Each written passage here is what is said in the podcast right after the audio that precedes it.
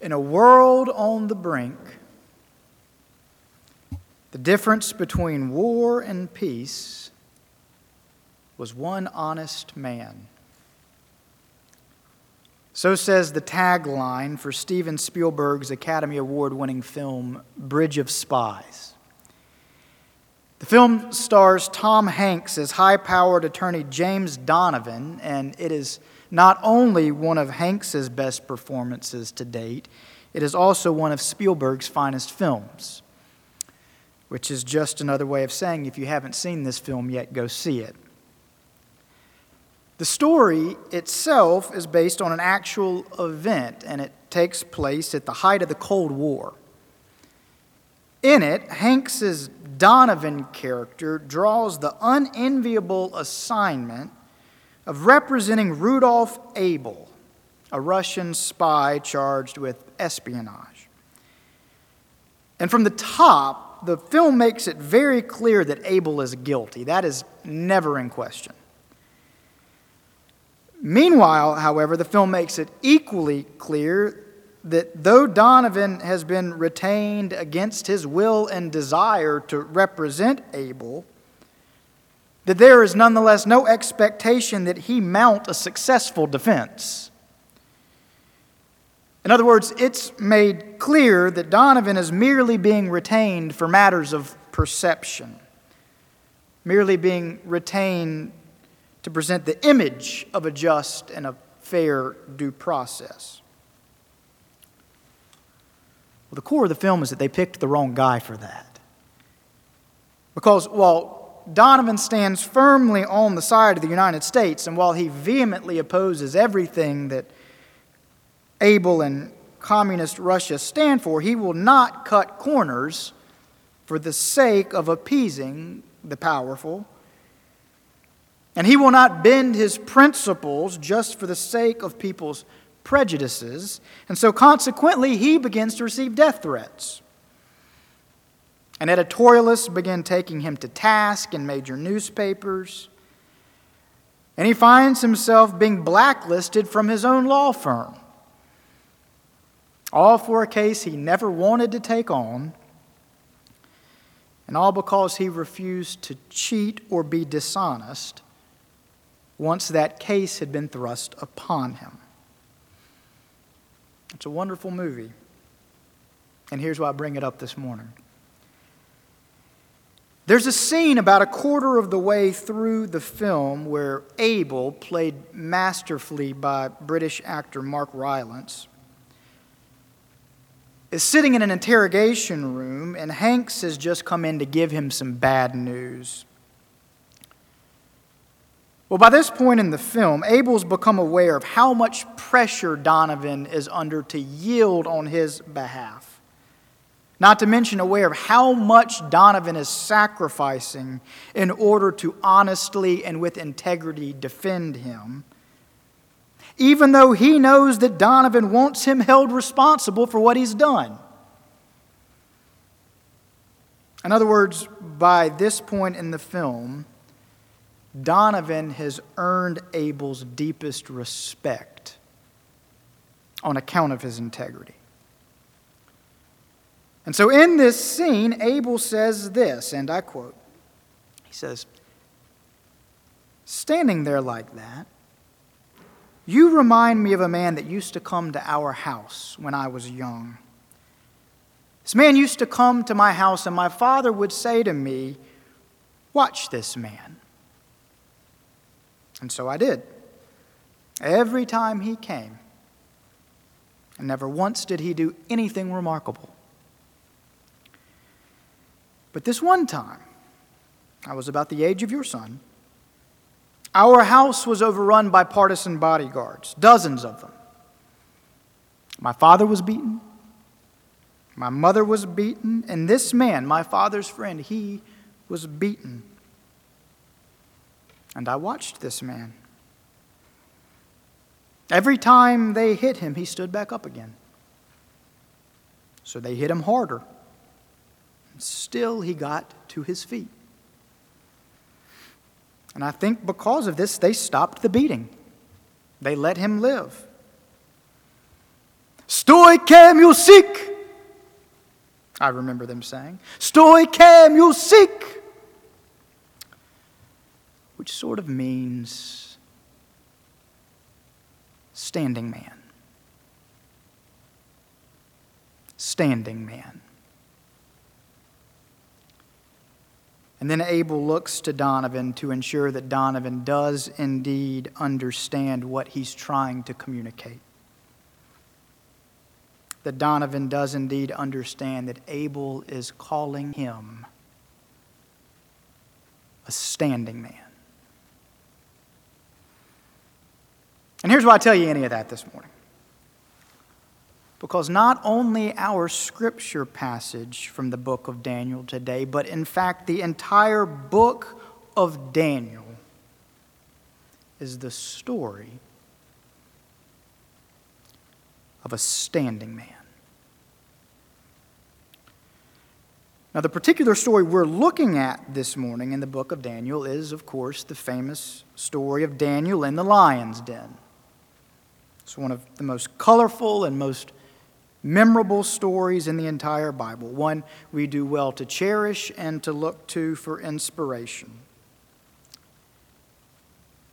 But if we don't know who Daniel was, or when Daniel lived, or why Daniel was thrown into the lion's den in the first place, then, well, this colorful and memorable story won't mean a whole lot to us. Or even if it does, it won't mean nearly the same thing to us as it did to the ancient Israelites who preserved it. You see, we have a tendency to detach the book of Daniel from its historical context, to then extract from the book of Daniel this particular colorful story, and then in so doing, to follow that by focusing exclusively on the saving act of God that preserved Daniel. And when we do those things, the moral in our minds of Daniel simply becomes if we remain faithful to God, then God will spare us from the lions of our own lives as well. And hear me say, this is a perfectly viable and perfectly appropriate interpretation of this story. It absolutely is. But it's also about an inch deep. Because it doesn't even begin to touch on what it meant for Daniel to be faithful in his context, in his situation, in his circumstance. And so, in order to touch on this, let's sketch out some context.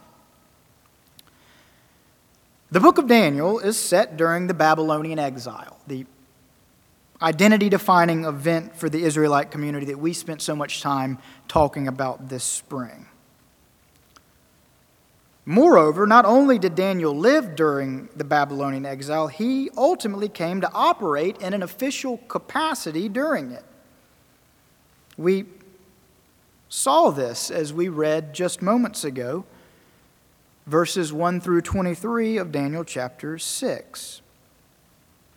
Here, nearly a half century into exile, that is, a half century of proving himself upright and true in character, despite his unwillingness to ever sacrifice his Israelite identity or to ever kowtow to the Babylonian or now Persian enterprise. Now, on account of this, on account of his consistency of character, of his rectitude and his integrity, now Daniel finds himself assuming a level of authority in Persia against all odds and expectations. Not to mention, finds himself a trusted counselor to King Darius himself. A stunning turn of events. And so good for Daniel, right? Well, other members of Darius's administration didn't see it that way. These were Persians themselves, suspicious of some foreigner with too much power, suspicious of some foreigner who openly defied their Persian claims to sovereignty and who worshiped some other god and who operated by some altogether different religious ethic than they did. So these folks became quickly jealous of Daniel, resentful of his power and of his effect on the king. And so together they began to plot about how best to bring him down. But no sooner have they begun their plotting than they realize they have a real problem on their hands. For Daniel is too upright and honest in his dealings with everyone for them to level any reasonable charge against him. Just too good a person. And so, therefore, they reason they must instead use against him his religious commitment. And so to King Darius they go in hopes of playing upon his ego. O King Darius, they say, you are amazing, heroic, godlike. Man, my voice just got really high there. In fact, we should not just be serving you, Darius. We, we should be worshiping you. And come to think of it, Here's an idea. You ought to issue a decree that anyone who worships anyone but you should have to, I don't know, be thrown into a den of lions. Well, Darius, like so many others who hold positions of power, liked having his ego stroked, and so the ploy works. And thus, no sooner has Darius issued his decree than the conspirators have taken to Daniel's house, where they find him, despite this new royal interdict, nonetheless still on his knees praying to his God, that is, not to Darius. And so, catching him in the act, they run right back to Darius and they say, and I'm quoting here Did you not publish a decree that Anyone who prays to any god or man except for you would be thrown into the lion's den? To which Darius responds, and once more I quote The decree stands. It stands in accordance with Persian law, which cannot be repealed. Oh man, they say, lowering the boom. hate to tell you, but your servant Daniel pays no attention to you or to the decree you've put in writing, for he still prays three times a day to his God. To which, according to the text, the next line says, and I quote, When the king heard this, he was greatly distressed. Not angry, not enraged, not vehement, not any other adjective one might logically assume to stand at the end of that sentence. Instead, the text says, when the king heard this, he was greatly distressed. Why? Why distressed? Why not angry? Why distressed? Well, the answer to that question is in large measure what the entire book of Daniel is about. And so let us look now at the rest of this story in order to see why. So now, in accordance with the decree, Darius has no choice but to throw Daniel into the lion's den. And so that is what he does. But that night, Darius cannot eat or sleep. So distressed is he about what might happen to Daniel. And so, lying in bed, he finds himself hopeful even that Daniel's God will somehow deliver Daniel from the lions. And we can't just drive right past how important this detail is.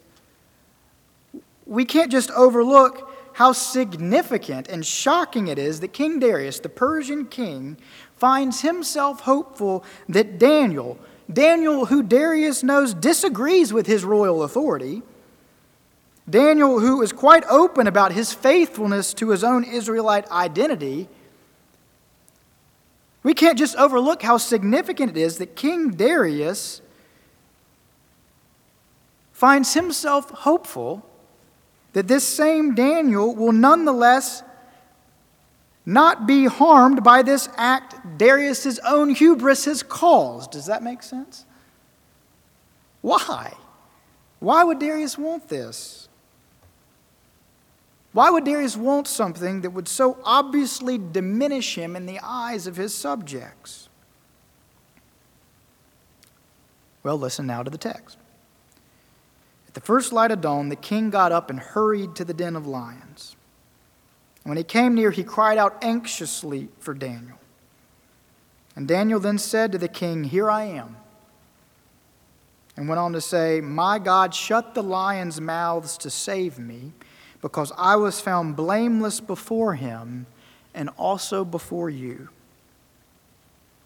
Because I was found blameless before him and also before you. Now, there have been a million sermons and a million churches focusing on that first clause because I was found blameless before God. But what I want us to zero in on this morning is the phrase that follows it and also before you. Because it is that also before you line that not only explains why Darius had been distressed rather than angry but also is one of the primary reasons why the ancient Israelites preserved and valued the book of Daniel the way they did. Which leads me to the leading Old Testament scholar, John Collins, uh, professor at Yale, who writes that the book of Daniel, so much more than being a book of colorful tales and arcane prophecies was, in fact, a book about how to be an exemplary Israelite, exemplary person. That at a time when their nation had been upended by two different foreign aggressors and their identity, therefore, in flux, that Daniel came to represent for them what an exceptional Israelite should look like. Daniel, Collins writes, and I'm quoting, models a lifestyle for Jews in the exile. Daniel strikes a fine balance between integrity with his pagan rulers and fidelity to his God and his religious tradition. That is to say, Daniel showed the Israelites what, in a highly complicated and enormously complex situation, it meant to be a person of character. Or, as Rudolf Abel might put it, Daniel showed the Israelites how to be a standing man. For not only did Daniel stand resolute in his deep religious convictions, he, meanwhile, drew from these religious convictions his inspiration for treating others with respect and dignity and decency and fairness. And so, in that regard, we do well to look to the book of Daniel for our own inspiration all these thousands of years later. Because every single day, we as Christ followers have the decision to make as to whether we will be standing persons. That is, we who hold deep convictions about the world and about our own place in it, and about who God is and about what our faith means. Every single day, we as Christ followers exercise the choice of whether to be like Daniel or whether to instead be like Daniel's accusers. For in an increasingly globalized world, a world increasingly marked by a plurality of people and a bevy of beliefs, in such a world, we, like Daniel, day in and day out, bump up against people whose beliefs and whose practices and whose deepest convictions are different from our own. And just as in the days of Daniel, so too today does this quite naturally lead to widespread feelings of tension and discomfort and misunderstanding and even resentment. And so, in the face of this reality, we can respond in one of two ways. Either we can, like Daniel's accusers, use our faithfulness to God and our own convictions as our pretext for being domineering and unloving and unfair and unjust and indecent to those unlike us. Or we can, like Daniel himself, use our faithfulness to God as our inspiration for being loving and merciful and kind and decent to others, all the while never sacrificing our core convictions. And the difference between those two things, between being like Daniel being like Daniel's accusers, is all the difference in the world. In a world on the brink, the tagline for Bridge of Spies says the difference between war and peace was one honest man. Well, in so many ways, that could just as easily be the tagline for the book of Daniel. And if we're being honest, that could just as easily be a tagline for our world today. For, like in Daniel's day, so today, tensions are high, passions are high, convictions are high, and God's name is often invoked to justify all of them. And so, in such a world, a world where suspicions abound and prejudices dominate and anxieties grow by the minute, a world where threats of war loom large and religious and cultural extremism seeks to separate everyone into groups of us versus them. In a world where waving the banner of one's faith is so often coupled with a zero sum philosophy.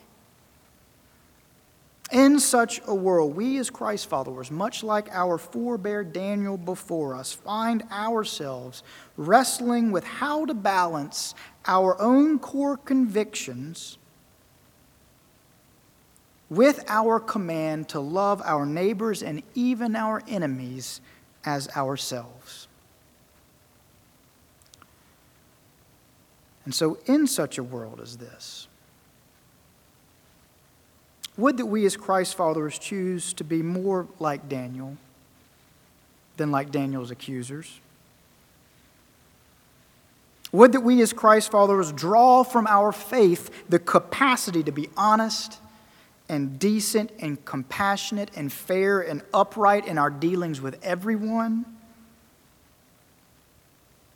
Would that we as Christ followers live in such a way that even those we disagree with, even those who represent ideas and ways of life entirely different than our own, would that we live in such a way that these might nonetheless find themselves distressed should injustice befall us, as Darius did with Daniel. Would that our lives be that exemplary. Would that we be persons of that kind of character, that we could elicit a response such as that. In short, would that we as Christ's followers live in such a way that we might be truly found blameless before God and also before others, too. Yes, in a lion's den such as the zero sum world we currently live in. Would that we, as Christ's followers, like Daniel, be persons with the character to stand. Amen.